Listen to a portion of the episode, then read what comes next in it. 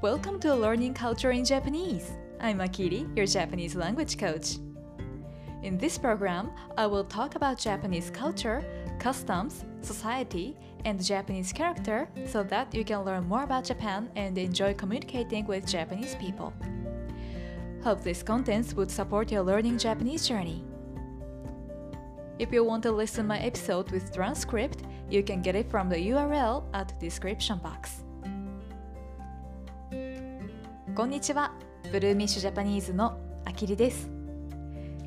3月に入って4日5日が経ちますが、お元気ですか？さて今日は日本語のスピーキングに自信がなくて日本人とのスモールトークや日常会話が怖いと思っている人にお話ししたいことがあります。特に今日本で日本人と一緒に働いている人にはよく聞いてほしいエピソードです。私のクライアントさんは私の日本語のレッスンを受ける前に私とインタビューセッションをします。そのインタビューセッションではクライアントさんの問題 problems や needs needs 勉強のゴール learning goals についてインタビューするんですがその時にクライアントさんからこのような問題をよく聞きます。例えば言いたいことが言えなくて日本人との会話緊張します。自分のスピーキングに自信がなくて日本人に話しかける勇気がありません。もっと日本人と話したいけどボキャブラリーが少なくて上手に会話ができません。など。この気持ちとってもとってもよくわかります。何か話したいけど話せないという現象はほとんどの外国語学習者が通る道だと思います。私も英語中国語広東語を話す時はいつも言葉の壁にぶつかります。日本人と話す機会が多いほど日本語で話す機会が多いほど言葉の壁も多いんですよね。早く話せるようになりたい。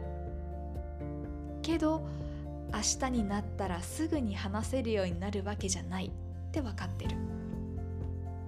でも焦ったり恥ずかしいと思ったりこの会話早く終わらないかなと願ったりします。ここからは私のアイディアです。今日のエピソードで一番言いたいことです。日本語でスモールトークをしたいけど自分の日本語に自信がない人はまずは日本人と話す時のコミュニケーションスキルをマスターしませんか？ボキャブラリーの数が少なくても日本人との会話を楽しむことができるからです。スピーキングのスキルを伸ばすのは時間がかかりますがコミュニケーションスキルは比較的すぐに学べて実行することができます。ここから一つ私の過去のエピソードを紹介します。皆さんのリファレンス参考になれば嬉しいです。私が日本語教師の中でも日本語コミュニケーションの専門家になろうと思わせてくれた友人がいます。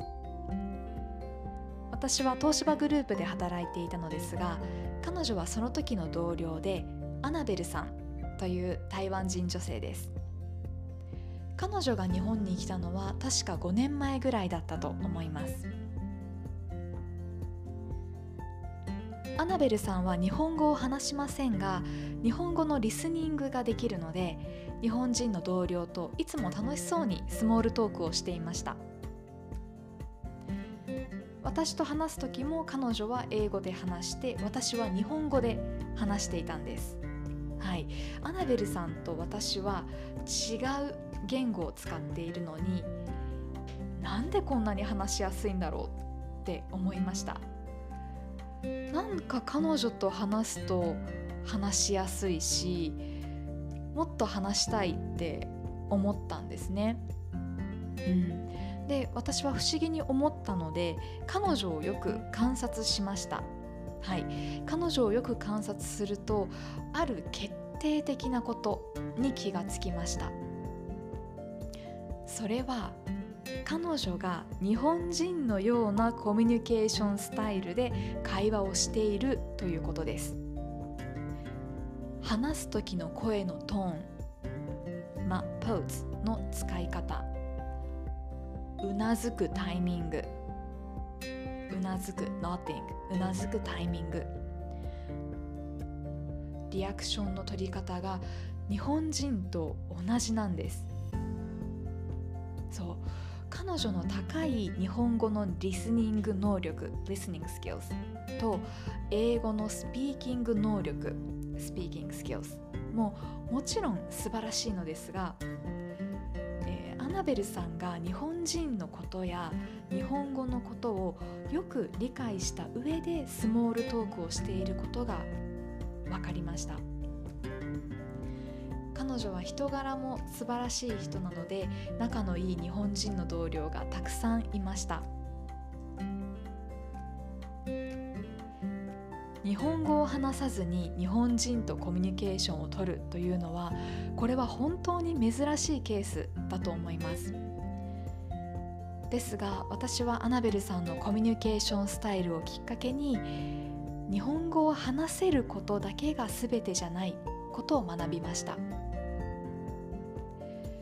私もこれから日本で働いている人や日本で生活している人が自信を持ってスモールトークができるようになるトレーニングコースを開発していきますのでぜひ楽しみにしていてください。今日のエピソードがあなたのインスピレーションになれば嬉しいです。